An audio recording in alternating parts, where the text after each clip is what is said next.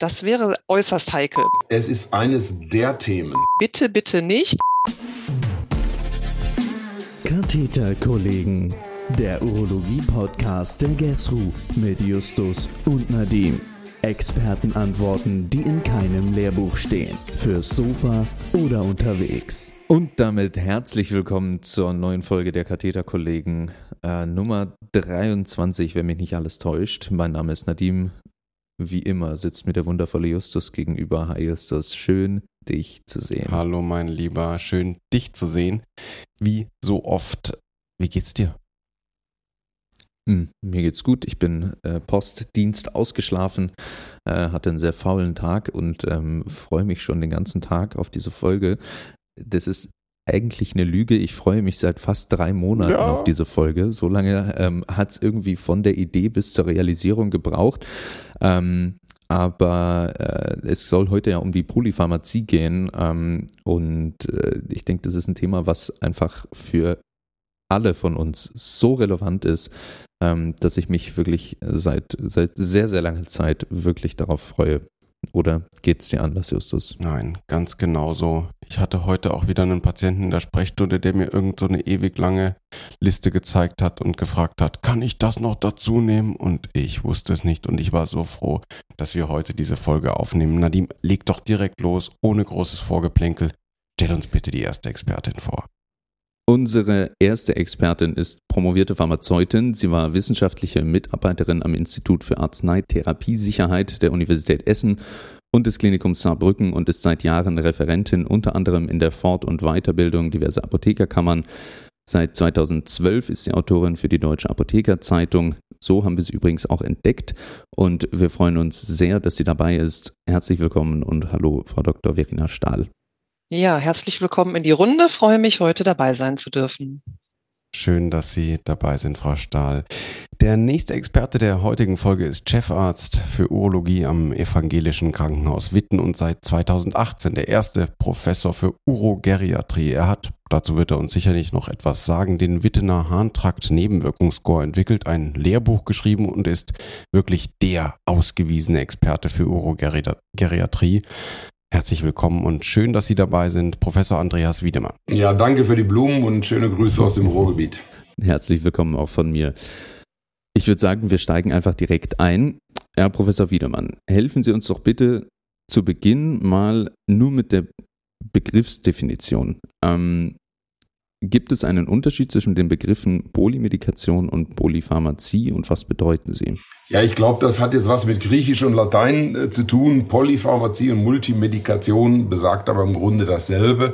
Wir sprechen davon, wenn wir über fünf Medikamente, Substanzen bei einem Patienten einsetzen. Ähm, das äh, muss man im Kontext wieder der Multimorbidität sehen. Davon sprechen wir, wenn wir mehr als drei chronische Erkrankungen haben. Und je älter wir werden, desto kränker werden wir, desto mehr Medikamente brauchen wir. Das kann man schön in Krankenkassendaten sehen. Ähm, zum Ende des Lebens gehen die Medikationszahlen stark rauf. Mit so 80, 90 wird dann wieder ein bisschen abgesetzt, dann gehen die Verordnungszahlen wieder runter. Aber das ist so der Kontext, auf dem wir uns bewegen. Eine eher rhetorische und darauf anschließende Frage wäre dann, ob denn diese Einnahme mehrerer Medikamente beziehungsweise dieses Prinzip der Multi Medikation oder Polypharmazie überhaupt so ein großes Thema für uns als Ärztinnen und Ärzte sein sollte, Herr Wiedemann? Es, es ist eines der Themen überhaupt. Ähm, es ist ganz wichtig, dass man sich klar macht, ähm, vielleicht nochmal eine Begriffsdefinition. Wir haben es nicht mit Älteren, nicht mit Betagten, nicht mit Alten zu tun, sondern wir haben es überwiegend mit 80 und 80-Jährigen und Älteren zu tun. Das sind geriatrische Patienten automatisch. Wir reden von geriatrischen Patienten, wenn einer in der Regel über 70 und multimorbid ist oder über 80. Das heißt, in der Urologie haben wir sehr, sehr häufig diese Patienten und die haben ein großes Gefährdungspotenzial. Die haben, ich sage salopp, einen ganz geringen Bremsweg. Wenn da was passiert, dann ähm, erholen die sich nicht mehr. Sie sind vulnerabel und von Autonomieverlust bedroht. Das ist so die Definition und das kennen Sie ja im Krankenhaus oder ja, wo auch immer. Die schönste Operation, ähm, gut gemeint, minimalinvasiv. Es geht eine Kleinigkeit schief und plötzlich geht er mit den besten Wünschen vom Sozialdienst liegend wieder äh, zurück ins Heim. Das ist das Drama, was passiert und ein kleiner Fehler, die falsche Stellschraube und schon ist es passiert. Und da sind Interaktionen, Multimedikationen sind ganz, ganz wichtig, auch für uns Urologen, gerade für uns Urologen. Wir sind so ein bisschen in der Altersgruppe unterwegs und ähm, wir haben eine ungeheure Verantwortung. Warum? Das haben wir selber mal untersucht. Geriatrische Patienten kommen häufig ohne Filter in unsere Krankenhäuser. Schwester Elvira im Heim, die versucht nicht mehr um 15 Uhr einen Facharzt zu bekommen. Die drückt 112 und ab, der Patient geht ins Krankenhaus. Und dann haben Sie als junge Assistenzärzte einen hochbetagten, vulnerablen Patienten mit einem urologischen Problem, aber auch einer Latte von Medikamenten und einem erheblichen Gefährdungspotenzial. Und das verantwortungsvoll und mit hohem Know-how zu managen, das ist die eigentliche Aufgabenstellung. Äh, Frau Stahl, ich weiß nicht, ob Sie die Antwort haben, aber wie viele Medikamente nehmen denn unsere Patientinnen und Patienten so im Schnitt? Da gibt es tatsächlich eine ganz gute Antwort. Und zwar habe ich mich vor kurzem mit dem Arzneimittelkompass 2022 beschäftigt. Der ist jetzt aktuell rausgekommen. Ich weiß nicht, ob wir sowas auch verlinken können. Das ist wirklich super interessant. Eine ganz tolle Veröffentlichung. Und ähm, da geht es auch in einem Kapitel äh, über die Multimedikation. Und die Analyse basiert auf versicherten Daten der AOK. Und man hat das hochgerechnet auf das gesamte GKV-Kollektiv. Ähm, und man sieht da tatsächlich, dass im Schnitt die Patientinnen und Patienten 4,4 Medikamente pro Tag einnehmen, die zu den älteren Patienten gehören. Das heißt, da gibt es Leute dabei, wie meine Eltern zum Beispiel, die nehmen null, null Arzneimittel ein. Dann muss es auch äh, Patientinnen und Patienten geben, die nehmen acht, neun, zehn ein, damit wir auf diesen Schnitt eben kommen. Und im Arzneimittelkompass ist das auch nochmal ja ähm, äh, sehr gut dargestellt, dass wir im höheren Alter noch mehr Polypharmazie haben. Also das wird tatsächlich ein immer, immer größeres Problem. Und aus meiner Perspektive als Apothekerin kann ich Ihnen vielleicht berichten, dass jetzt ja hier nur die äh, verordneten Arzneimittel erfasst sind in diesen versicherten Daten. Und da kann ich Ihnen verraten, dass jedes dritte Arzneimittel, was in der Apotheke über den Tisch geht, ein Arzneimittel ist aus der Selbstmedikation. Und das müssen wir eben absolut berücksichtigen und dazu rechnen, dass gerade auch ältere Damen gerne Selbstmedikation betreiben und da ihre Schätzchen anhäufen. Ja, sehr, sehr guter Hinweis. Hatten wir tatsächlich, Justus, in der Vorbereitung überhaupt gar nicht auf dem Schirm. Ähm, mhm. Frau Stahl, wie oft ist es denn so, dass man eine inadäquate Medikation, möchte ich es mal nennen, also eine Medikation äh, oder unnötig viele Medikamente in einem Medikamentenplan hat. Und ist es vielleicht manchmal auch notwendig? Also auf jeden Fall, wenn ich jetzt den Nachsatz erstmal aufgreifen kann, auf jeden Fall gibt es äh, Multimedikation, die notwendig ist. Die ist dann hoffentlich gut kontrolliert, gut begleitet. Es wird regelmäßig überprüft, ob alles noch zusammenpasst. Ich beschreibe das immer so ein bisschen wie das ähm, ja, Ausmisten eines Kleiderschrankes. Da wollen wir doch auch einmal im Jahr ran und wollen schauen, ähm, passen die Hosen noch, passen die Hemden zu den äh, ja, Hosen, Röcken, wie auch immer. Ist das alles noch up-to-date oder muss da mal was geändert werden? Je älter und vulnerabler die Patienten werden, Herr Professor Wiedemann hat es schon angesprochen, umso intensiver müssen wir uns mit der Medikation, mit diesem Kleiderschrank des Patienten besch beschäftigen und da auch mal richtig äh, durchschauen und ausmisten. Und ähm, weil vieles ist, wie Sie gefragt haben, inadäquat. Es kann inadäquat sein, weil es von der Dosierung nicht mehr zu meiner Nierenfunktion passt. Das war letztes Jahr vielleicht noch in Ordnung. Es kann inadäquat sein, weil das Behandlungsziel wurde mittlerweile erreicht. Stichwort Protonenpumpenhemmer. Und dann wird es aber doch weiter verordnet. Und es kann aus vielen anderen Gründen noch inadäquat sein. Also ähm, schlecht verträglich oder unwirksam. Und trotzdem wird daran nicht gerüttelt. Also das ist immer ein, ein Riesenthema, dass Medikamente dazukommen, dazukommen, dazukommen. Und ja, wer traut sich, diesen Kleiderschrank auszumisten? In der, in der Urologie ist man ja da vielleicht ähm, ja mit dem alten Patientenkollektiv eigentlich an einer guten Stelle, aber man hat ja noch zig andere Aufgaben, um die man sich kümmern möchte. Und da kommt es dann auch immer zu einem Kompetenzproblem manchmal auch, dass man sagt, na, ich möchte jetzt nicht dem Hausarzt da reinfuschen, ich möchte da und da vielleicht mich nicht einmischen, weil ich eben nichts zur äh, psychiatrischen Medikation des Patienten weiß. Das ist ja ganz klar, dass wir uns da nicht äh, gegenseitig auf die Füße treten wollen. Aber irgendwer muss sich mal dieses Problems auch annehmen tatsächlich. Es muss so eine übergeordnete Koordination geben, wie ich finde. Ähm, ich ähm, möchte nochmal bewusst machen, es gibt eine sehr schöne hausärztliche Leitlinie Multimedikation, der DGAM, der Deutsche Gesellschaft für Allgemeinmedizin. Und die sagen ganz klar, nicht nur eine regelmäßige jährliche Überprüfung der Medikation des Kleiderschranks, wie Frau Stahl sagt, sondern auch eine anlassbezogene Überprüfung. Und ein Anlass ist jede Krankenhausaufnahme und zum Beispiel auch ein Sturzereignis. Also im Grunde bedeutet das für uns die Pflicht, wenn zu uns in die Urologie ein Patient kommt, nicht kritiklos die Medikation, die Hausmedikation einfach übernehmen, sondern anlassbezogen überprüfen. Und ähm, das ist eine, ja, eine Herausforderung, aber der müssen wir uns unbedingt stellen. Ne? Und diese hausärztliche Leitlinie Multimedikation, da bin ich auch ein ganz großer Fan von. Also die wollen wir auf jeden Fall auch verlinken, denke ich mal. Und da steht es so toll drin, dass der Medikationsprozess viel größer ist, als was man eigentlich sonst immer nur mit dem Verordnen als Arzt, als Ärztin im Kopf hat. Ähm, es ist das Monitoring ist so wichtig, es ist die Verlaufsbeobachtung so wichtig und es ist das Dabeibleiben so wichtig. Und es wird so schön beschrieben, dass zum Medikationsprozess eben auch das Absetzen gehört. Und das Absetzen ist ein, ein wichtiges Thema jetzt bei uns, wo wir uns über Multimedikation unterhalten. Wenn nämlich nichts abgesetzt und nichts ausgemistet wird, dann haben wir irgendwann den Salat Salat und haben dann die 10, 12 Arzneimittel, die vielleicht nicht zusammenpassen. Und ähm, ähm, ja, dann wird es immer ähm, schlechter zu überschauen. Der Patient hat selber Probleme, da den roten Faden zu sehen und kapituliert dann auch irgendwann, ganz klar. Wie oft haben wir einen Patienten, der einen Katheter hat und trotzdem seit Wochen und Monaten Tamsulosin noch bekommt, nicht, weil es nicht abgesetzt wurde. Das äh, ist ein, ein solcher Fehler. Und Stichwort äh, Selbstmedikation, da denkt man nach, na gut, die paar Vitamine, das B12, das wird schon nichts machen. Ich erinnere daran, dass Ginseng-Präparate auf die Blutgerinnung einwirken und sieben Tage vor einer Operation abgesetzt gehören.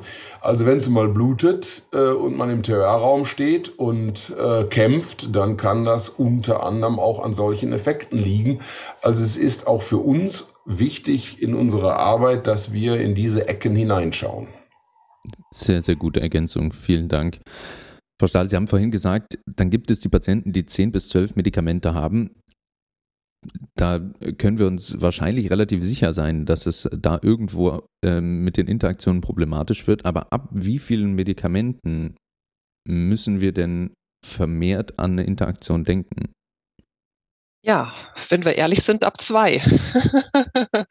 also da äh, kann es schon passieren, dass irgendwas gar nicht gut zu dem anderen passt. Ähm, ja, aber wir wollen ja auch ein bisschen pragmatisch sein und da würde ich schon sagen, äh, schauen wir auch bei der, bei der Definition der Polypharmazie, ja, dass wir uns so ab vier, fünf Arzneimitteln aufwärts äh, da vermehrt Sorgen machen. Und sie werden immer etwas finden. Also wenn ein Patient zehn Arzneimittel hat, dann ist irgendetwas zu hoch dosiert, irgendwas ist vielleicht nicht äh, passend zu dem anderen.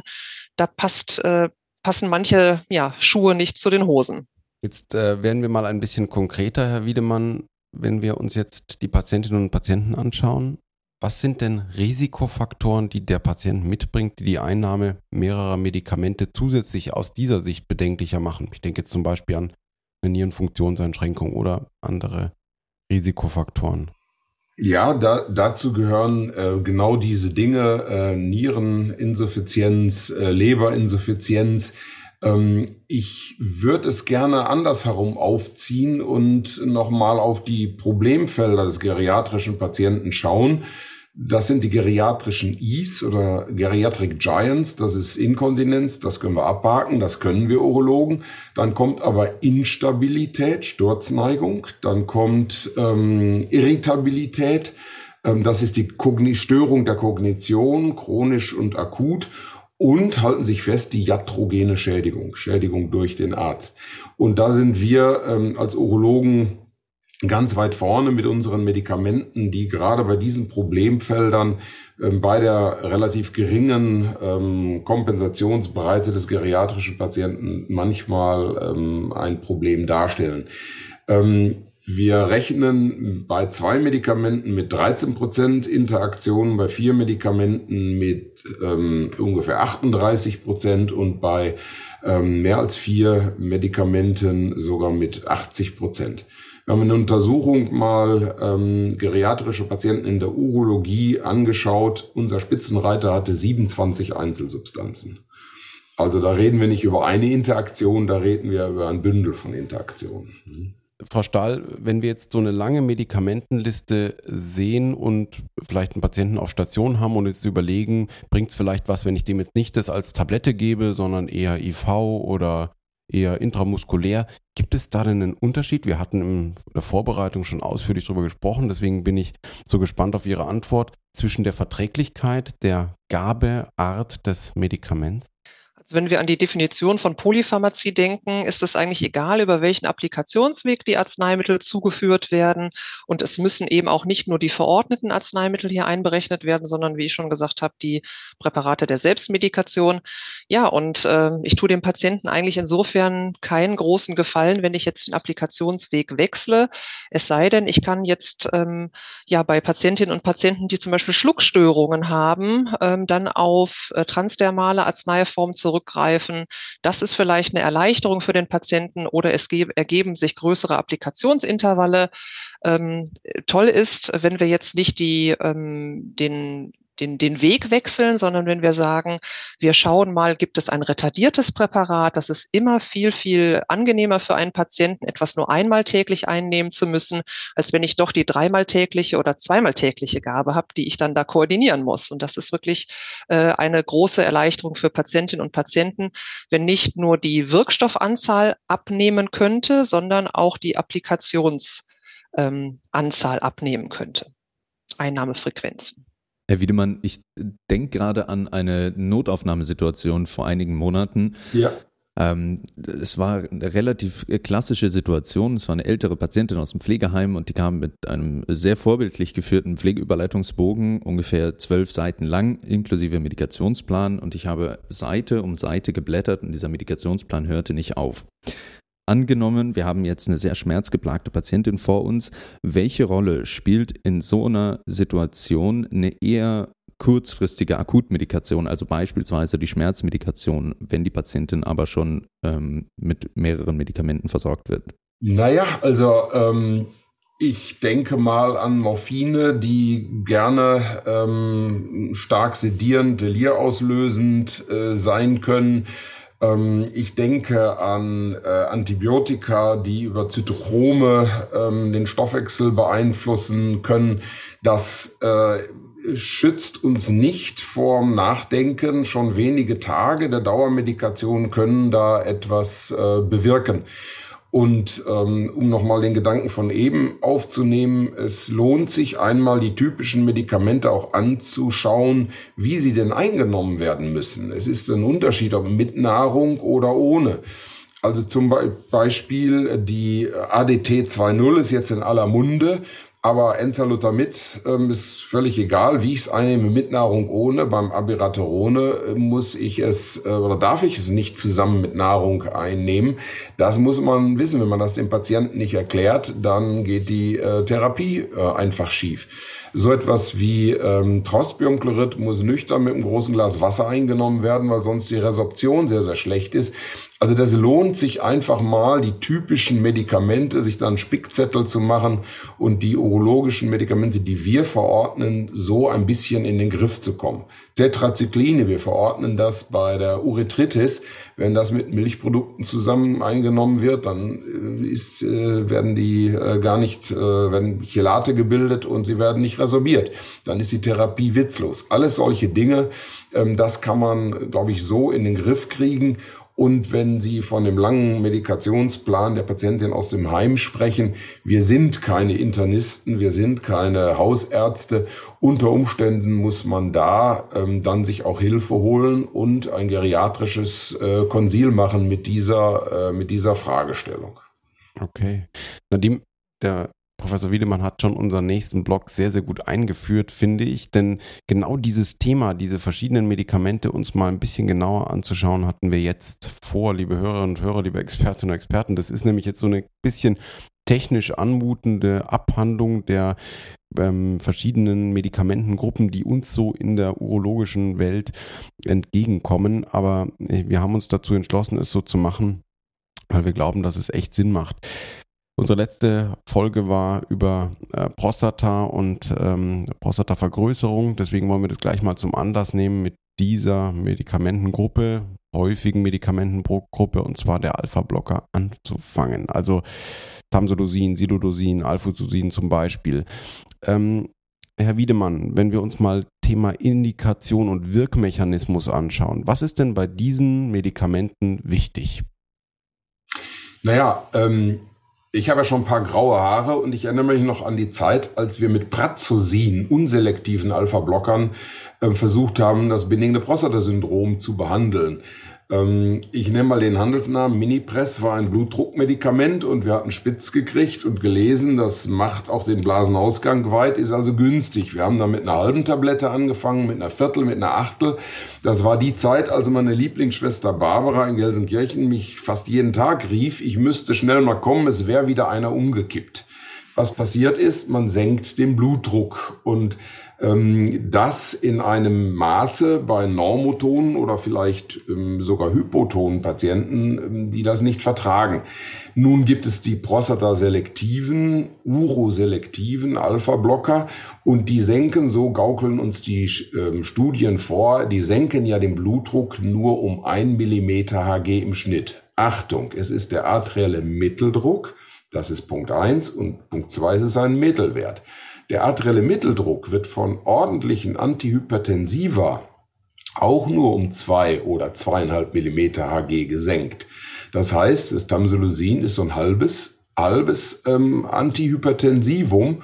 Und wer ein bisschen empfindlich ist oder aber einer gaußschen Normalverteilung außen liegt, der spürt das ganz heftig. Und es ist glasklar bewiesen, große Registerstudien, Tamsulosin, Silodosin, alle Alpha-Blocker, auch die uroselektiven, führen zu Stürzen und zu heftigen Stürzen mit Frakturen. Also das ist nicht so ohne. Und ähm, da gibt es äh, ja Expertenmeinungen, man könnte es ja abends geben, dann würde die hypotone Phase verschlafen. Ich halte das gerade beim benignen Prostata-Syndrom für schwierig, weil Leitsymptom ist ja auch die Nykturie. Und wenn jemand mit dem Spitzenspiegel nachts zur Toilette will, ist er ein bisschen wackelig auf den Beinen und stolpert ähm, über die Teppichkante, dann fällt er erst recht hin. Also ähm, in, in, Japan gibt es äh, Tamsulosin 0,2 Milligramm. Das kann ich wunderbar eintitrieren. Auch eine eine Maßnahme, die beim geriatrischen Patienten sehr hilfreich ist, der Slogan Start Low, go slow, also niedrig dosierend beginnen und langsam sich der Höchstdosis nähern. Mit Tamsulosin kann ich das nicht. Entweder oder alles oder nichts, 0,4 rein oder raus. Also insofern Alpha-Blocker schwierig. Wenn denn äh, bloß nicht äh, Alfuzosin oder Doxazosin, da scheinen die ähm, blutdrucksenkenden Wirkungen noch stärker zu sein. Vielen Dank. Frau Stahl, ähm, aus Sicht der Pharmazeutin, wie sieht es denn bei den Alpha-Blockern aus hinsichtlich der Anwendungsempfehlungen? Also Essensabstand, Trinkmenge, ähm, wichtige Nebenwirkungen haben wir schon gehört, aber Wechselwirkungen mit anderen Medikamenten. Also ich habe mich jetzt gerade schon wirklich sehr gefreut, Herr Wiedemann, dass Sie das nochmal angesprochen haben, dass das beim Tamsulosin eben nicht ohne ist. Es wird immer so romantisiert und wird gesagt, ach, das ist ja gar nicht äh, so ähm, ja hämodynamisch gefährlich. Und äh, ich habe mal einen Artikel geschrieben, der hieß Sturz in der Urologie und äh, da kam genau dieses Thema vor. Tamsulosin wird verordnet. Äh, gerade äh, am Anfang ist es dann schon problematisch für den älteren Herrn. Und das, was Sie angesprochen angesprochen haben, die Nykturie, das ist das, äh, wo dann der Sturz passiert. Und deswegen finde ich, es ist eben kein Vorteil, dieses Arzneimittel abends zu geben mit dem Argument, dann verschlafen Sie die Nebenwirkungen. Bitte, bitte nicht. Ich bin immer ein großer Freund davon, das morgens nach dem Frühstück zu empfehlen, weil dann habe ich das noch ein bisschen besser unter Kontrolle und im Blick, wie ich da reagiere. Und nachts, wenn ich sowieso ein bisschen tatteriger bin, schaffe ich das eben nicht, das wahrzunehmen. Und in diesem Artikel ging es auch darum, wie wichtig das ist, Tamsolusin unbedingt nach einer Mahlzeit zu essen. Also ich darf nicht nüchtern sein nach der, bei der Einnahme, weil dann hat man in solchen ähm, Orthostase-Tests ganz, ganz toll zeigen können, der nüchterne Tamsolusin-Patient, der hat wirklich viel mehr mit Blutdruckabfall und Co. zu kämpfen, als wenn ich was gegessen habe. Und das sind so einfache Tipps und die können wir wirklich jedem Patienten und jeder Patientin, in diesem Fall jetzt erstmal nicht, aber jedem Patienten mit auf den Weg geben. Ähm, das sind einfache Sachen, dass man eben nicht das morgens äh, vor dem Frühstück einnimmt, sondern dass ich mir dafür halt Zeit lasse und es nach dem Frühstück terminiere. Super guter Hinweis, Justus muss man die Verordnung überdenken ab jetzt. Gell? Mhm. Ähm, sollen wir gleich beim BPS bleiben, Justus, und mit der nächsten Medikamentengruppe weitermachen? Ähm, du weißt seit der Folge, wie man sie nennt, gell? Die fünf ARIs, die fünf Alpha-Reduktase-Inhibitoren. Ähm, Professor Wiedemann, auch hier wieder. Ähm, Indikation und Wirkmechanismus ähm, dieser, ja, dieser Medikamentengruppe. Ja, es sind ja schwache Antiandrogene, so kann man das vielleicht ganz salopp äh, sagen. Und was uns bei jüngeren Männern ähm, dann in der Sprechstunde oder bei der Verordnung begegnet, äh, sind die antiandrogenen Nebenwirkungen, erektile Dysfunktion, Libidoverlust. Das ist ja beim älteren äh, Patienten nicht so im Vordergrund. Es gibt aber eine Sache, die man beachten muss. Ähm, die Finasterid, Dutasterid, übrigens auch Bicalutamid sind moderate Zytochrom-Inhibitoren. Also sie hemmen das Zytochrom P450 und damit auch den Abbau von Substraten dieser äh, Leberenzyme, ähm, die wir Urologen gar nicht so auf dem Schirm haben. Und ich kann als Urologe mit der Verordnung von solchen Medikamenten ähm, den Stoffwechsel und die ähm, Pharmakokinetik anderer, völlig harntraktferner Medikamente verändern unter anderem ähm, auch vom Makumar, unter anderem von Antidiabetika, von den NOACs. Also ähm, da ähm, gibt es ein Gefährdungspotenzial, was wir ähm, vermutlich überhaupt nicht auf dem Schirm haben. Also ein Patient, der ähm, diese Substrate der Zytochrome einnimmt, bei dem muss man sich überlegen, ob man ähm, solch eine Substanz verordnet. Äh, vor allen Dingen, wenn es äh, mehrere Substanzen sind, die dort synergistisch wirken. Das heißt, es reicht nicht nur die Leberfunktion vorher durch eine Blutabnahme mal zu checken, ähm, um dann das einsetzen zu können, sondern durchaus auch noch den Blick weiter zu. Naja, ähm, das, das muss man wissen. Ähm, ich will das mal an einem ganz saloppen Beispiel erklären. Ähm, Grapefruitsaft ist ebenfalls ein mhm. Zytochrom-Inhibitor. Und es gibt Urologen, die äh, bei Männern, die auf Sildenafil nicht ansprechen, sagen, trinkt möglichst viel Grapefruitsaft dazu, weil Sildenafil über dieses Zytochrom P450 abgebaut wird und ich hemme und verlangsamere damit den Abbau und ich habe höhere Plasmaspiegel. Übrigens, ich kann auch mit ähm, Enzalutamid beispielsweise ein starker Induktor des Zytochromsystems ähm, da kann ich also den Abbau beschleunigen. Ich kann also den Abbau von Noax, Dabigatran und äh, Rivaroxaban, wie die alle heißen, beschleunigen und damit ähm, diese Medikation quasi unwirksam machen. Sehr, sehr guter Hinweis, ja. Lassen Sie uns gleich auf die, auf die Antikoagulantien noch zu sprechen kommen. Frau Stahl, helfen Sie uns noch mal ganz kurz, was sollten wir den Patienten, den in dem Fall mitgeben, was die Anwendungsempfehlungen angeht und welche Wechselwirkungen sind Ihnen ganz präzise bei den fünf ARIs im Kopf oder Nebenwirkungen auch? Ja, ich würde noch mal gerne ganz äh, gerne aufgreifen, was der Wiedemann gesagt hat mit dem Grapefruitsaft. Das ist wirklich auch ein äh, ja unter Apothekern natürlich ganz äh, bekanntes Beispiel, dass man hier immer sagt, da soll man auf jeden Fall die Finger von lassen, wenn man Arzneistoffe einnimmt, die eben über ZYP3A4 verstoffwechselt werden. Und ich bin ganz schockiert, dass tatsächlich dieser Tipp, den ich als Internet-Tipp eher so wahrnehme, dass der von manchen, ähm, von Fachpersonal ähm, ja weitergegeben wird, dass man vielleicht doch das Viagra mit dem äh, Grapefruitsaft kombinieren sollte. Es ist ja ein Naturprodukt und wir wissen nicht, wie viele Inhaltsstoffe sind da jetzt drin. Das ist nie standardisiert, so ein Saft. Und da kann man mal richtig äh, tief in die Kiste greifen und hat dann was anderes.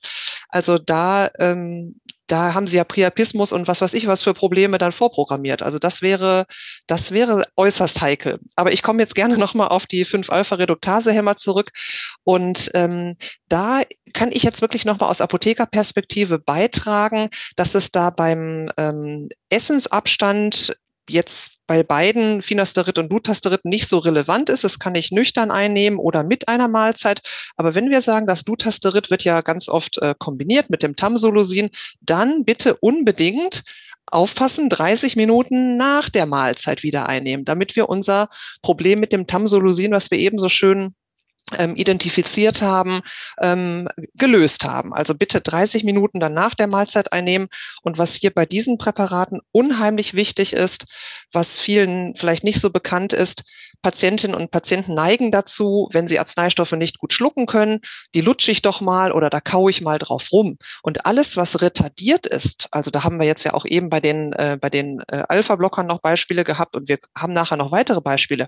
Alles, was retardiert ist, mache ich kaputt, indem ich es zerteile, zerbeiße und so weiter. Und das ist jetzt bei Finasterid und Dutasterid insofern sehr relevant, weil das Dutasterid, wenn ich diese Weichkapsel da zer zerlutsche oder zerbeiße, ist das wirklich für meinen ähm, Ösophagus und für die, für die Mundschleimhaut sehr, sehr reizend. Also da müsste man nochmal darauf hinweisen, dass das kein Lutschbonbon ist, sondern dass das heruntergeschluckt gehört mit wirklich viel Wasser auch. Also eben kam auch die Tetrazykline schon mal zur Sprache.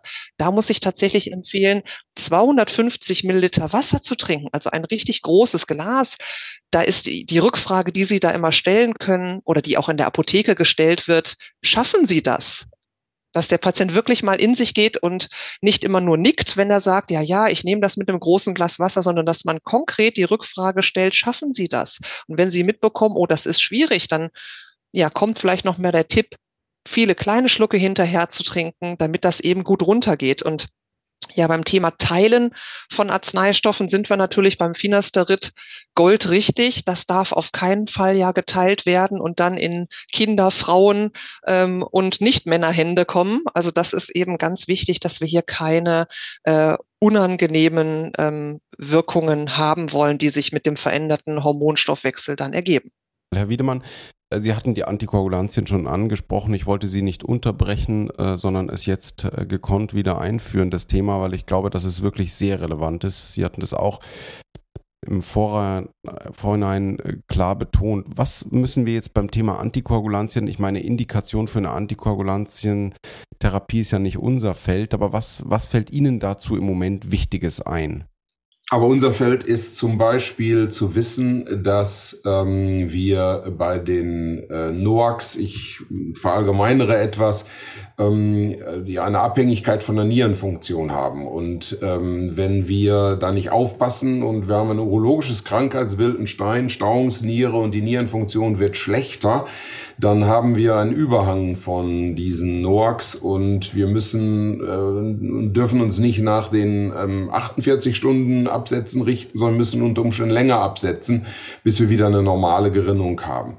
Ähm, außerdem ähm, Zytochrominteraktion habe ich genannt. Was viele auch nicht wissen, ist, dass wir bei den Thrombozytenaggregationshämmern ebenfalls ähm, in Fallen tappen können.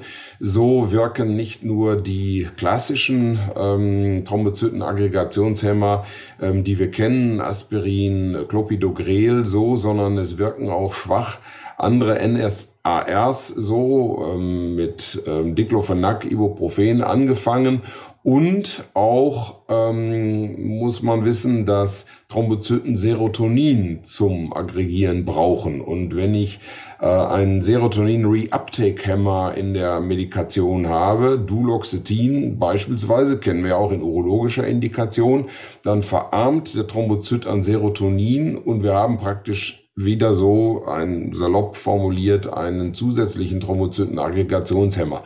Das ist sehr, sehr gut untersucht für gastrointestinale Blutungen. Ähm, das Risiko unter Duloxetin eine Magenblutung zu haben, ist mit einer Odds-Ratio von 2,3 gesegnet. Und wenn ich ähm, ein NSAR plus Duloxetin oder einen anderen SSRI ähm, einnehme, dann steigt das Risiko mit einer Odds-Ratio auf 6. Also das alles sind Effekte, wie die ich beim blutenden Blasentumor ähm, unbedingt äh, in den Griff kriegen muss, neben dem technischen Problem, das ich sowieso schon mit dem Blasentumor habe. Justus, je mehr ich hier zuhöre, desto mehr Angst habe ich vor, vor diesem Bundesmedikationsplan. Hei, hei, hei. Andere Antikoagulantien, ähm, die tatsächlich in der Urologie sehr häufig äh, zur Anwendung kommen, sind ja die Heparine, Professor Wiedemann. Ähm, wie sieht es da aus? Auch da klingelt bei mir Nierenfunktion. Ja, ähm, zunächst nochmal vielleicht einen Schritt zurück. Ähm, die ähm, Heparine werden dazu eingesetzt, eine äh, Makomar-Medikation ähm, zu überbrücken, wenn ich das dann brauche. Das ist aber auch die einzige Indikation. Also ich sehe, dass manchmal ähm, ASS oder Clopidogrel mit Heparin gebridged werden. Das ist ein Stockfehler. Das kann man nicht machen. Ähm, das ähm, führt zu einem erhöhten ähm, Risiko für den Patienten, der dann unter Umständen kardiovaskuläre Ereignisse hat und es hilft ihm nicht. Andererseits, wenn ich ein, tatsächlich ähm, ein Bridging mache mit einer hohen Dosis eines Heparins, dann kann ich ein NOAC auch sowieso wiedergeben. Also wenn ich nach zwei Tagen nach einem kleinen urologischen Eingriff noch meine, der Patient muss ähm, zehn Tage lang Heparin nehmen, ehe ich ihn wieder auf ähm, einen NOAC äh, setze, dann macht das eigentlich keinen Sinn. Dann kann ich auch sofort wieder äh, den NOAC äh, geben. Dann mache ich einfach nur so eine kleine äh, Pause zum Eingriff hin und am Nachmittag fange ich wieder an mit der Medikation. Bei den Heparin ist es so, dass es ähm, laut Beipackzettel Unterschiede gibt ähm, bei der Nierenfunktion. Das wird ähm, so ein bisschen von der Industrie ähm, hinterfragt. Die sagen, bei den niedermolekularen ähm, Heparin muss man sich im Grunde nicht ähm, daran halten. Da ist die Nierenfunktion nicht ganz so entscheidend. Ähm, ich glaube, viel wichtiger ist, dass wir auseinanderhalten Thrombozytenaggregationshemmer, dass wir ähm, die ähm, NOACs und die, das Markomar in ihren Indikationen verstehen und was man mit wem ersetzen darf und was unbedingt sein muss. Also ähm, wenn wir äh, Patienten mit einem Stand haben, dann sollten wir auf keinen Fall an den Thrombozytenaggregationshämmern rumschrauben. Die Kardiologen wissen sehr genau, welchen, wie lange.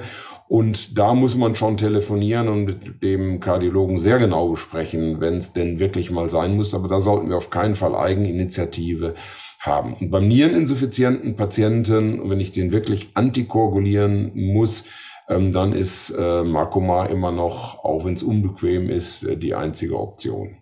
Jetzt kommen wir zu einem Thema, das natürlich die urologische Welt auch besonders beschäftigt. Das sind die Hormonpräparate. Herr Wiedemann, Sie hatten das Bicalutamid vorhin schon äh, genannt, aber es gibt natürlich noch einige andere, wie beispielsweise Trenantone oder die neueren Hormonpräparate. Was fällt Ihnen dazu ein? Was müssen wir da als urologische Assistentinnen und Assistenten unbedingt beachten, wenn wir die in der Medikationsliste sehen oder vielleicht sogar vorschlagen, dass sie in die Medikationsliste rein sollen?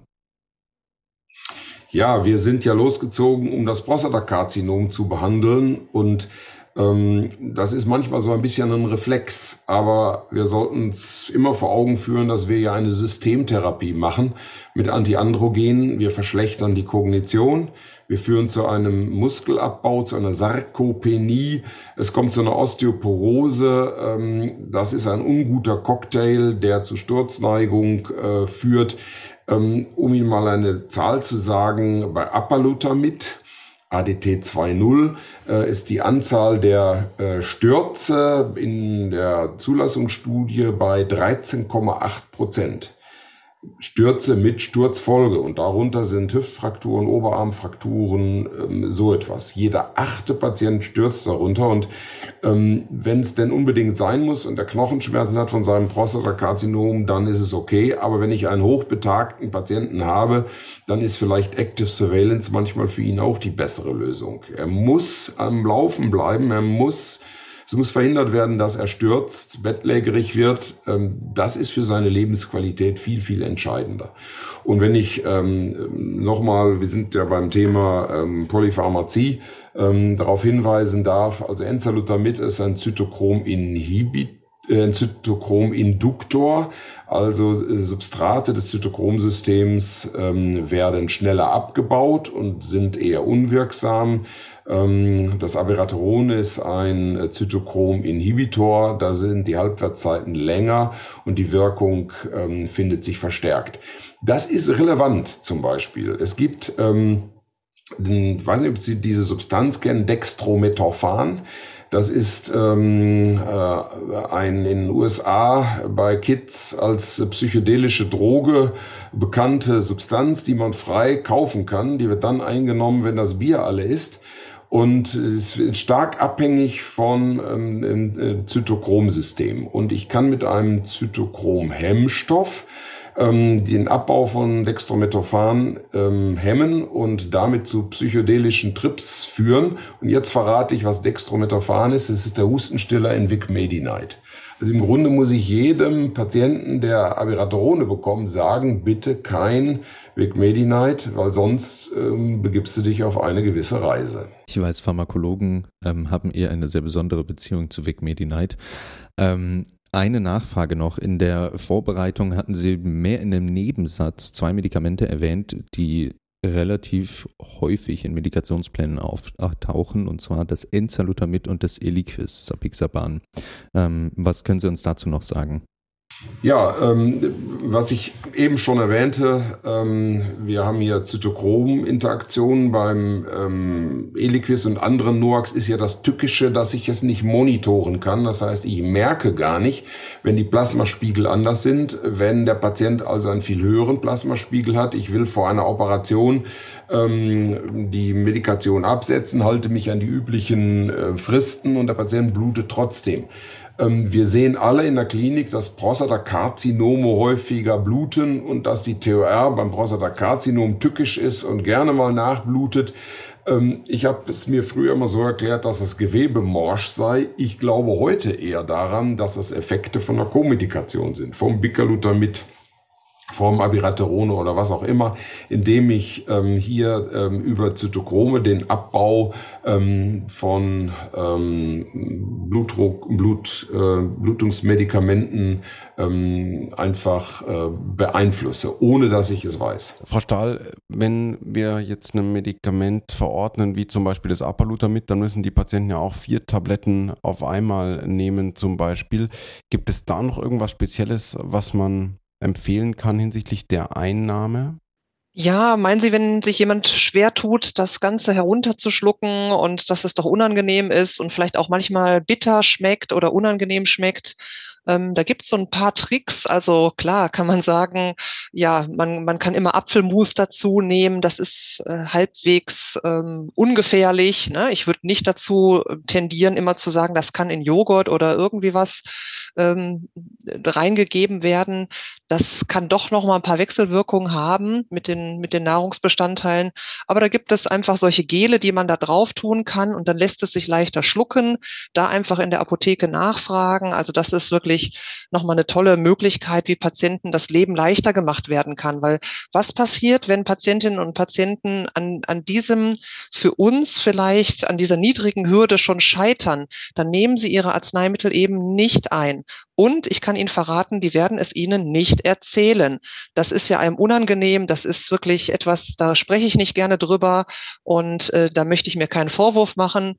Und das ist wirklich äh, ein Graus. Und äh, die Patienten muss man abholen, weil die teilen nachher auch diese Tabletten oder die, die öffnen die Kapseln und kauen da auf den retardierten Kügelchen drauf rum.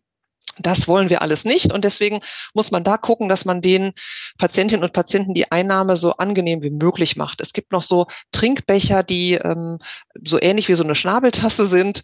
Ähm, da kann ich durch die Sogwirkung die Arzneimittel leichter herunterschlucken. Auch das ist ein Hilfsmittel. Das ist nicht nur was für Senioren.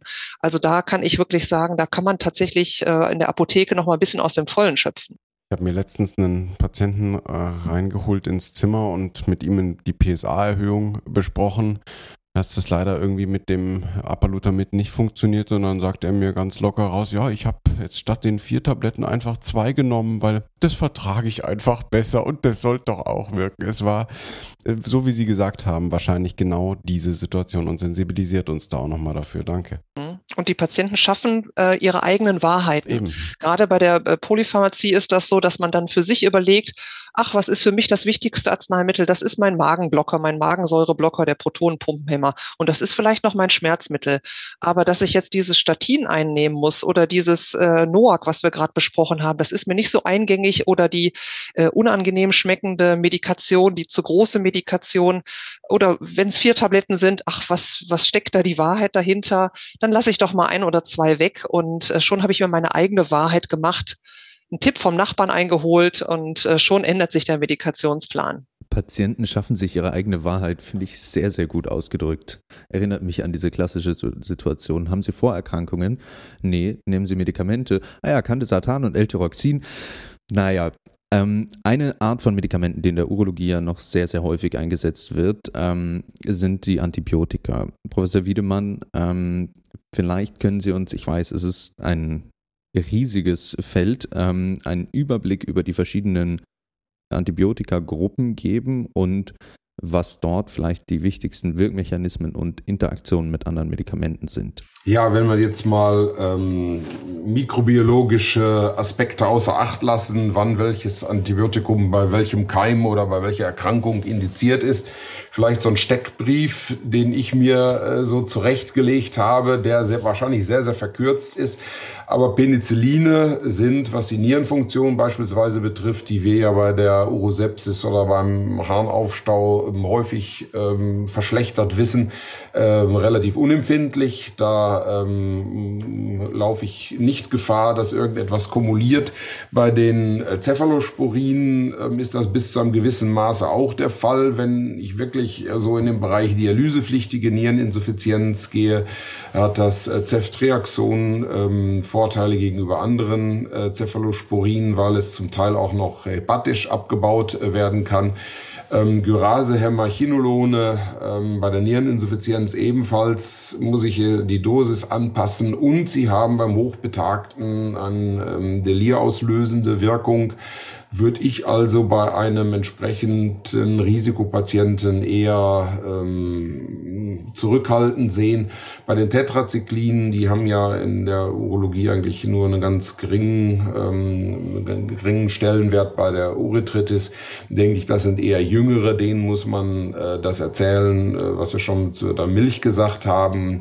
Ähm, und dann ähm, haben wir noch die ähm, Harnwegsdesinfizienz, desinfizieren, so nenne ich sie, Nitroxolin, Nitroforantoin, das sind alte Antibiotika, die, die hervorragende ähm, Ansprechraten auf koliforme Keime haben. Aber auch da muss ich bei der Niereninsuffizienz aufpassen. Übrigens, bitte nie nach dem Kreatininwert gehen, sondern immer nach der GFR. Kreatinin ist abhängig von der Muskelmasse.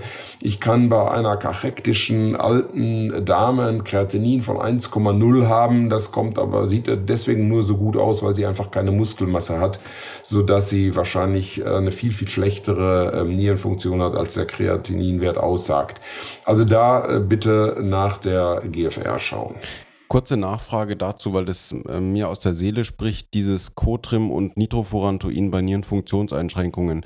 In meiner Klinikzeit, da war es immer nahezu verboten, weil einer der Oberärzte letztendlich verboten hat, bei Cotrim zum Beispiel bei einem Krea von 1,4, okay, äh, fälschlicherweise darauf geachtet, das einzusetzen oder auch bei Nitrofurantoin.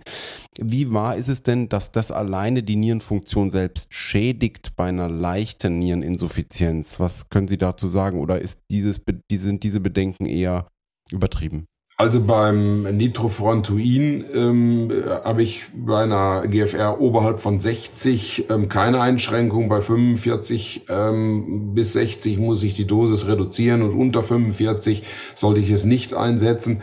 Also das ist dann schon, ja, 45, das ist dann schon eine geringe Niereninsuffizienz. Da bewege ich mich im Grenzbereich. Aber ich mache mir darum gar keine solch großen Sorgen, weil das sind Substanzen, ähm, die ja ähm, in, der, in der Geriatrie beim hochbetagten Patienten eher nicht eingesetzt werden. Das ist eher was für den unkomplizierten Harnwegsinfekt. Und eine postmenopausale Frau und der Mann, die haben keinen unkomplizierten Harnwegsinfekt. Also da muss ich sowieso mit anderen Antibiotika herangehen. Und auch das Thema, es führt jetzt zu weit, Bakteriurie. Nicht jeder Nitrit-positive Patient in der Geriatrie muss automatisch behandelt werden, wenn er denn keine Beschwerden hat. Dann hat er eine asymptomatische Bakteriurie und da lasse ich einfach die Finger davon. Frau Stahl, eine Sache zu Antibiotika. Ich habe damals, als ich äh, Pharmakologie hatte, das muss so sechstes, siebtes Semester gewesen sein, habe ich mir äh, so Gedankenbilder gemalt zu den Fluorchinolonen. Und ähm, eine Sache, die ich mir bis heute gemerkt habe, ähm, nehmen wir mal an, wir müssen einem Patienten Ciprofloxacin verschreiben und er sagt mir, er isst wahnsinnig gerne Joghurt. Ähm, was sollte da in mir vorgehen? genau, die Cipro, also Ciprofloxacin ist wirklich das Paradebeispiel, wo wir sagen, Milchprodukte sind ein No-Go. Und wenn wir überlegen, das ist nur eine kurzfristige Therapie, dann müssen wir vielleicht mit dem Patienten darüber reden, ob es einfacher für ihn ist, mal eben auf diese Produkte zu verzichten, weil sonst müssen wir wirklich diese Hampelei machen mit äh, zwei Stunden äh, vor dem Joghurt äh, eben keinen äh, Arzneistoff einnehmen, zwei Stunden danach nicht. Und ähm, wenn ich das das dann zweimal täglich einnehme und möchte auch gerne abends noch irgendwie ein Milchprodukt verspeisen, dann wird das einfach zu kompliziert. Und ähm, das Problem mit Antibiotika und Milch betrifft wirklich bei den äh, Chinolonen nur das ähm, oder hauptsächlich das äh, Ciprofloxacin. Das Levofloxacin soll eine Ausnahme sein, interessanterweise. Ähm, Finde ich ganz, ganz wichtig zu sagen. Und eben Milchprodukte und Tetrazykline vertragen sie nicht. Ansonsten können wir ganz entspannt sein bei den Antibiotika und den Milchprodukten. Nur Chinolone und Tetrazykline machen uns da die Sorgen. Eine Medikamentengruppe, Herr Professor Wiedemann, die ja in der tatsächlich älteren urologischen Bevölkerung oft eingesetzt wird, obwohl es irgendwie widersinnig erscheint, äh, aufgrund der Nebenwirkungen sind die Anticholinergika. Ähm, helfen Sie uns doch mal bei dieser, wie ich finde, doch sehr komplexen Gruppe von Medikamenten, was es da Wichtiges zu beachten gibt. Naja, man kann es aber relativ einfach machen. Äh, die Anticholinergika sind Antimuscarinika, die aber ähm, in zwei Gruppen zerfallen. Die einen sind äh, lipophile Substanzen, die sogenannten tertiären Amine. Das sind alle außer Trosbünglerit. Trosbünglerit ist hydrophil, ist also wasserlöslich. Das hat einen kleinen Nachteil in der Resorption. Wasserlösliche Substanzen können Biomembran schlechter durchdringen, aber es hat einen großen, großen Vorteil. Äh, Trospiumchlorid kann die Blut-Hirn-Schranke nicht überwinden. Alle anderen, Oxybutinin, Fesoterodin, Darifenazin, Solifenazin, können das in unterschiedlichem Maß. Ähm, Oxybutinin ist die Substanz, die am stärksten lipophil ist und am stärksten anflutet. Und die im Gehirn anflutet. Und die Literatur ist voll von Kasuistiken, von ZNS-Nebenwirkungen unter Oxybutinin. Man kann nachweisen, dass es äh, delirant wirkt. Ähm, es macht ähm, in der chronischen Gabe eine, ein erhöhtes Risiko einer Demenz. Das muss man sich mal vorstellen ab einer Einnahme von äh, Oxybutinin von über drei Monaten steigt das Risiko, die Hazard Ratio ist erhöht, eine Demenz auszulösen. Wir supprimieren kognitive Prozesse, weil wir Muskarinrezeptoren auch an Stellen des Gehirns haben, die für die Merkfähigkeit und die Konzentration wichtig sind. Und alle Leitlinien in der Geriatrie sagen übereinstimmend, äh, möglichst keine ähm, kein unretardiertes Oxybutinin beim Risikopatienten. Ich würde es sogar so weit fassen, dass es ähm, nicht nur der geriatrische Patient ist, sondern auch der Patient, der vielleicht äh, Baggerführer ist oder äh, Pilot.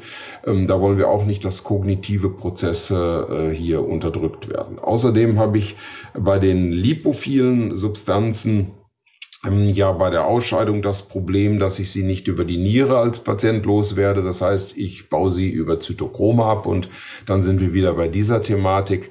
Ich kann also mit der Co-Medikation noch die Spiegel der Anticholinergika ähm, verändern. Gutes Beispiel sind die ähm, Antimykotika Ketoconazol, die der vielleicht der ähm, Dermatologe verordnet. Ähm, das sind Zytochrom-Inhibitoren. Damit kann ich also den Plasmaspiegel der ähm, tertiären Amine, der lipophilen Anticholinergika ähm, stark erhöhen und nochmal wieder kognitive Nebenwirkungen ähm, auslösen. Frau Stahl, bitte. Ja, mir fällt zu dem Stichwort ein, wir müssen gar nicht drüber nachdenken, wie die Anticholinergika ihre Plasmaspiegel erhöhen, sondern wir können auch nochmal da super einhaken, wie die anticholinerge Last durch andere Arzneimittel und unser Thema ist die Polypharmazie ähm, nochmal gesteigert werden kann. Und man weiß es manchmal gar nicht so, wo steckt da überhaupt ein bisschen anticholinerge Wirkung noch drin oder ist es nicht die Hauptwirkung eines Arzneistoffes manchmal, sondern es ist manchmal eine anticholinerge Nebenwirkung. Und schon haben Sie da noch ein Arzneimittel äh, aus der Gruppe der Antidepressiva. Sie haben ähm, hier noch mal ein bisschen Amitriptylin ähm, als, als Co-Analgetikum und schon läuft das fast beim Patienten buchstäblich über und wir haben dann einfach das riesige Problem der kognitiven Defizite. Wir haben natürlich immer damit zu kämpfen, dass die Patienten über Mundtrockenheit klagen, dass sie äh, nachts wach werden, weil sie so einen trockenen Mund haben und dann stürzen sie in diesem Zusammenhang, weil sie dann ja etwas äh, schwächer auf den Beinen sind. Also das ist ein, ein, ein riesen, riesen Fass, was da tatsächlich äh, aufgemacht wird mit den Anticholinergika. Dann, Justus, kommen wir zur letzten Medikamentengruppe, die wir heute besprechen wollen. Ähm, auch viel eingesetzt in der Urologie, die Schmerzmittel. Ähm, Professor Wiedemann, was müssen wir als Urologen zur Pharmakologie von Schmerzmitteln wissen? Ja, Schmerzmittel sind natürlich ein weit gefasstes ähm, Feld.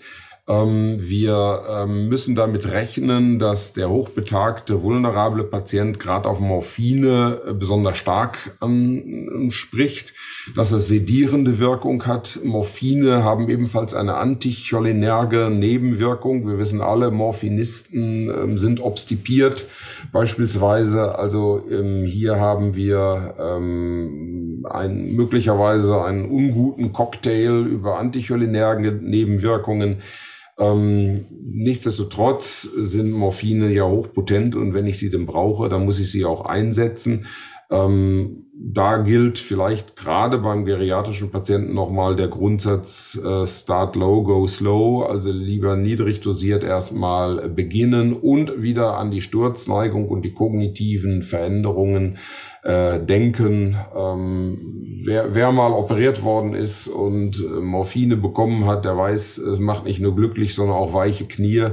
Ähm, das kann also durchaus dann auch mal zum Sturzereignis äh, führen. Dann haben wir natürlich noch die große Gruppe der NSARs ähm, müssen wir an ähm, Ulzera äh, äh, denken, Magenblutungen. Ähm, die sind insbesondere dann erhöht, ähm, wenn der Patient ähm, noch andere ähm, blutverdünnende Medikamente nimmt. Das ist nicht ohne, da muss man vielleicht dran denken. Und ähm, ja, dann sind wir wieder bei so einer schönen Verordnungskaskade. Wir geben ein NSAR, wir geben dann, um eine Nebenwirkung abzupuffern, gleich einen Protonenpumpenhämmer dazu und so kommen wir dann überhaupt zur Multimedikation, drehen uns im Kreise. Ähm, Paracetamol ist so schwach, nur analgetisch wirksam, dass es, glaube ich, in eigentlich eine geringe Rolle spielt. Und dann haben wir das gute alte Novaminsulfon, die Agranulozytose ist extrem selten, ist ein gutmütiges Medikament mit einer großen ähm, therapeutischen Breite. Das ist eigentlich das, ich sag mal salopp, Wald- und Wiesenanalgetikum für den leichteren bis mittelmäßigen ähm, Schmerz, das ich ähm, hier ähm, vielleicht in erster Linie dann geben kann. Mhm. Danke. Frau Stahl, wenn wir jetzt uns Gedanken machen über die Gabe oder Einnahme von Schmerzmitteln, äh, kann es da vielleicht für den Patienten, für die Patientin von Vorteil sein, ein Pflaster statt eine Tablette zu nehmen? Oder wie ist es aus Ihrer pharmazeutischen Sicht? Ja, also da müssen wir, wenn wir an die Opioide denken und an das Fentanylpflaster natürlich, ganz klar ähm, kritisieren, dass die viel zu häufig, viel zu schnell verordnet werden.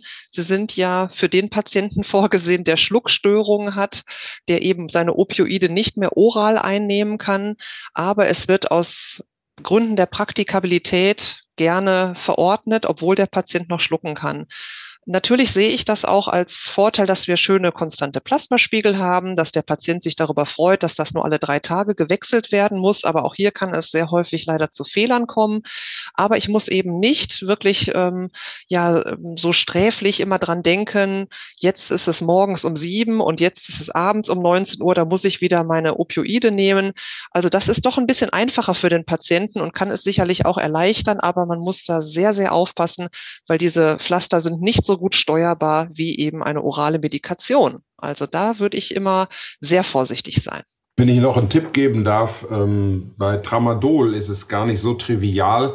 Tramadol ist als Substanz selbst gar nicht analgetisch wirksam, sondern ist ein Prodrug, das durch ein Zytochrom überhaupt erst zum schmerzlindernden Metaboliten aktiviert wird. Und wenn ich jetzt einen Zytochrom-Hemmstoff habe, und das haben wir schon häufiger mal gehört, Bicalutamid ähm, oder Abiraterone beispielsweise oder Dutasterid, dann hemme ich das Zytochrom, das Tramadol ähm, aktiviert, sodass ich unter Umständen gar, gar nicht einen zunehmenden Schmerz habe, sondern ich habe dem Patienten einfach nur die äh, Schmerzmedikation zerschossen mit meiner Anordnung. Muss ich also wissen, ähm, dass bei Tramadol ich vielleicht im Hinterkopf habe, dass ich äh, diesen Mechanismus beachte.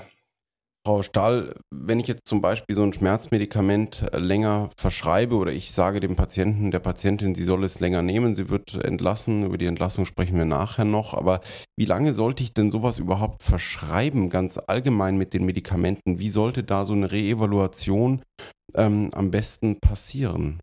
Ja, da müssen wir natürlich schauen, ist das ein akuter Schmerz, den der Patient schildert oder äh, den wir diagnostiziert haben oder handelt es sich um chronisches Schmerzgeschehen? Und bei akuten Schmerzen muss man wirklich den Patienten dazu ermuntern, ähm, wirklich die Medikation nur so lange es wirklich nötig ist einzunehmen. Also dass da nicht ähm, der Pfad in die Dauertherapie eingeschlagen wird, ist eben total wichtig. Ähm, ja, man muss es reevaluieren, wie Sie gesagt haben. Vielleicht, wenn es irgendwelches akute, akute Geschehen sind, nach ein bis zwei Wochen nochmal nachhaken oder beziehungsweise nur so wenig aufschreiben, dass ähm, wir da nicht direkt die Hunderterpackung haben. Das ist natürlich ganz, ganz wichtig.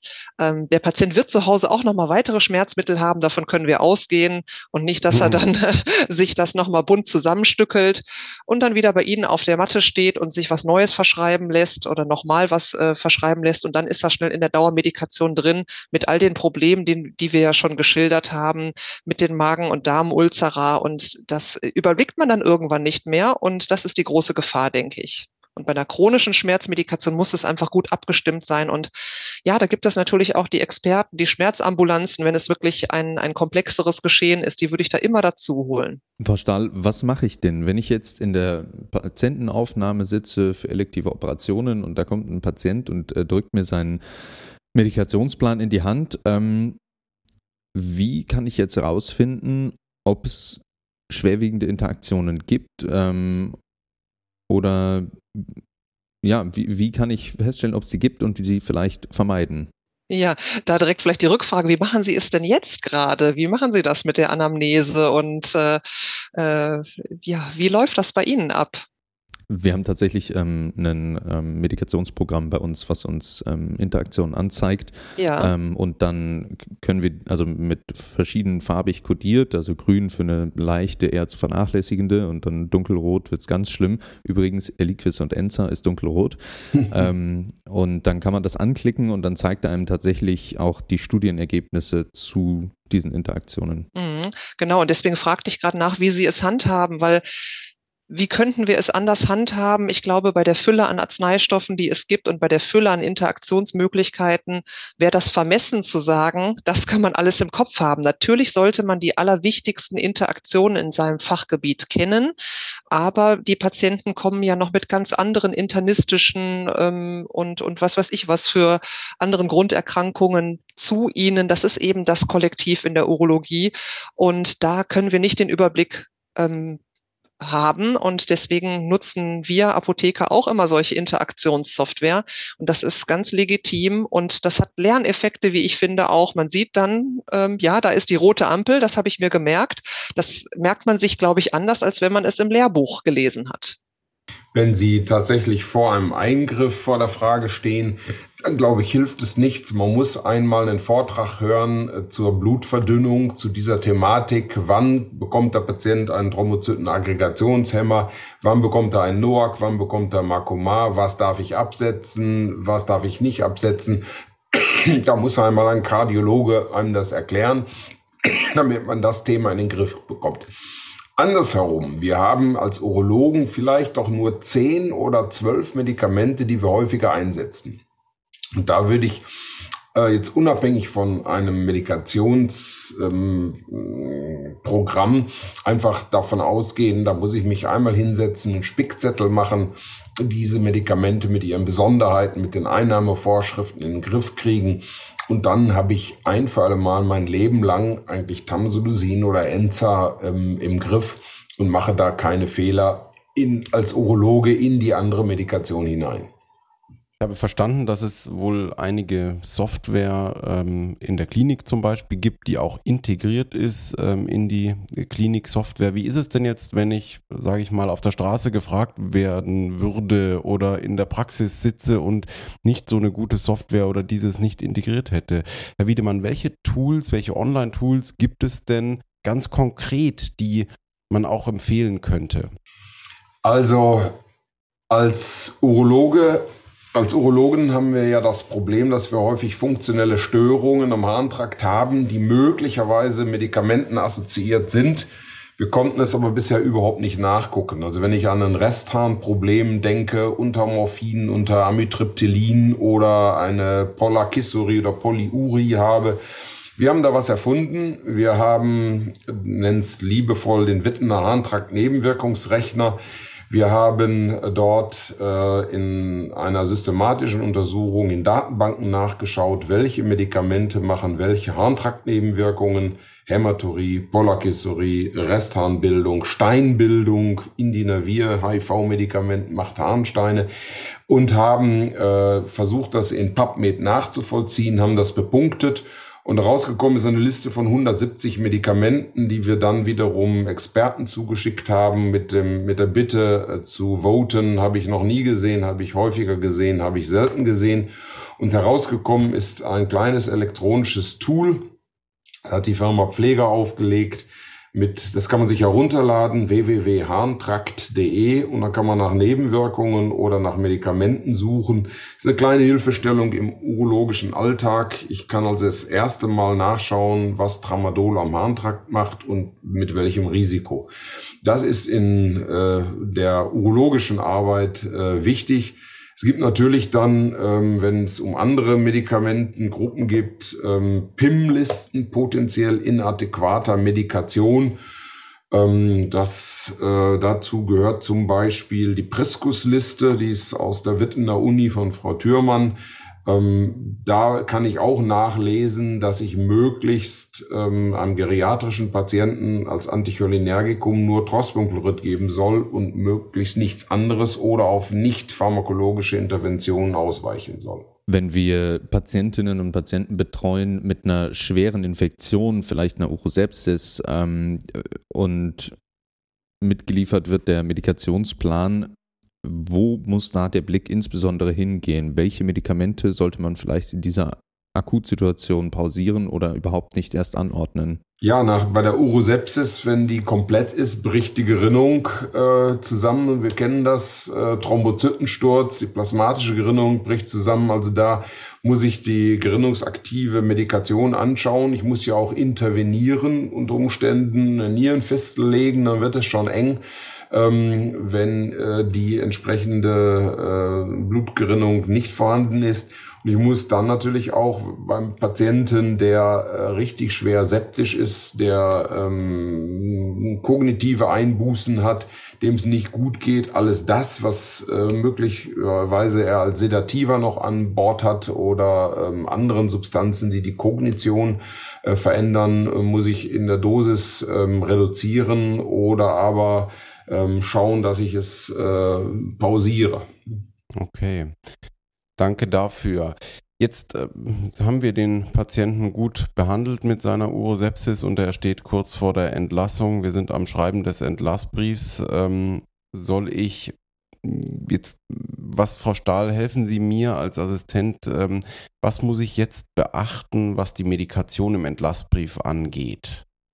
Also es ist total wichtig, dass man immer noch mal auf die Anamnese zurückblickt. Was hat der Patient mit ins Krankenhaus gebracht? Was habe ich vielleicht in der Aufnahmesituation pausiert?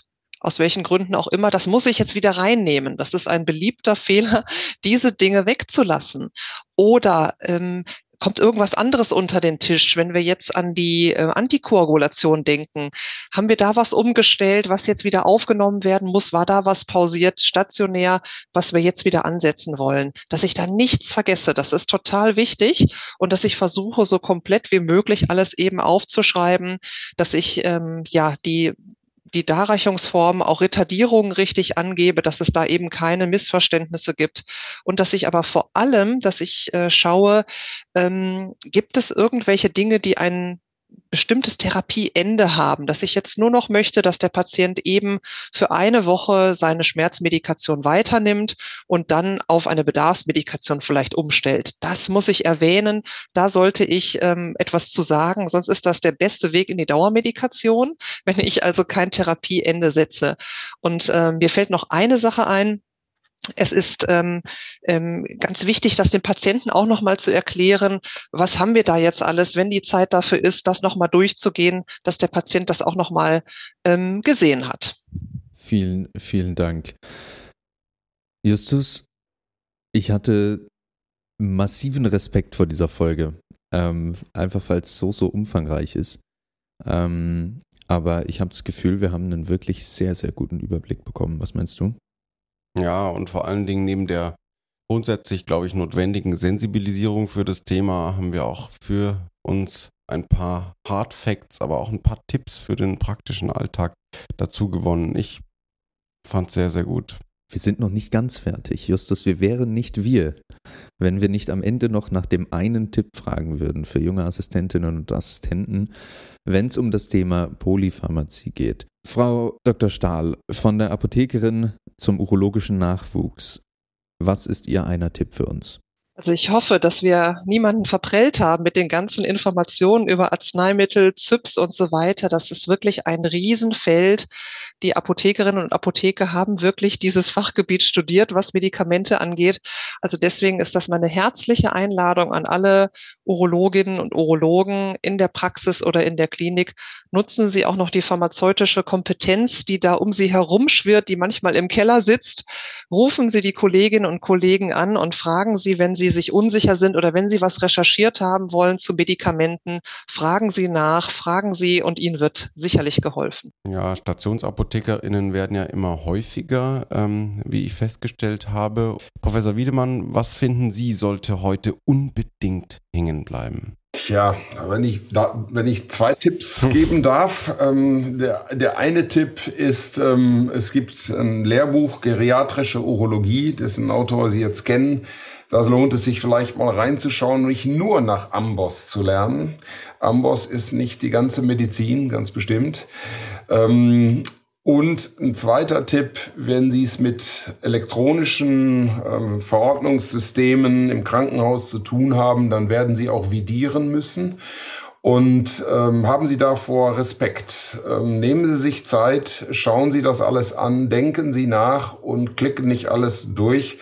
Ähm, das ist die große Gefahr in dem Zeitdruck, in dem wir sind. Ähm, schaffen Sie sich diese Zeit. Ähm, das ist ungeheuer verantwortungsvoll. Und bei Fragen, fragen Sie jemand, Ihren Oberarzt, einen Geriater, einen Internisten, äh, da muss man sich nicht für schämen. Die Patienten sollten es uns wert sein. Vielen, vielen Dank. Justus. Auch von mir danke. Eine irre Folge.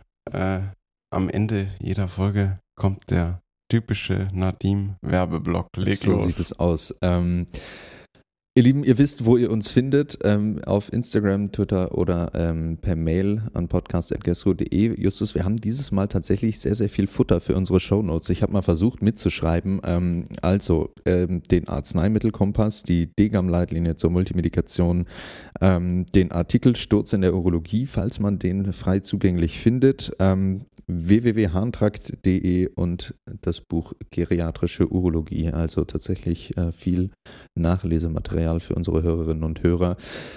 Liebe Frau Dr. Stahl, lieber Professor Wiedemann, vielen, vielen, vielen Dank für diese tolle Folge. Das war's von mir. Das letzte Wort hat Justus. Danke auch. Ciao, ciao. Tschüss. Tschüss. Das war Katheterkollegen, euer Urologie-Podcast der GESHU mit Justus und Nadim.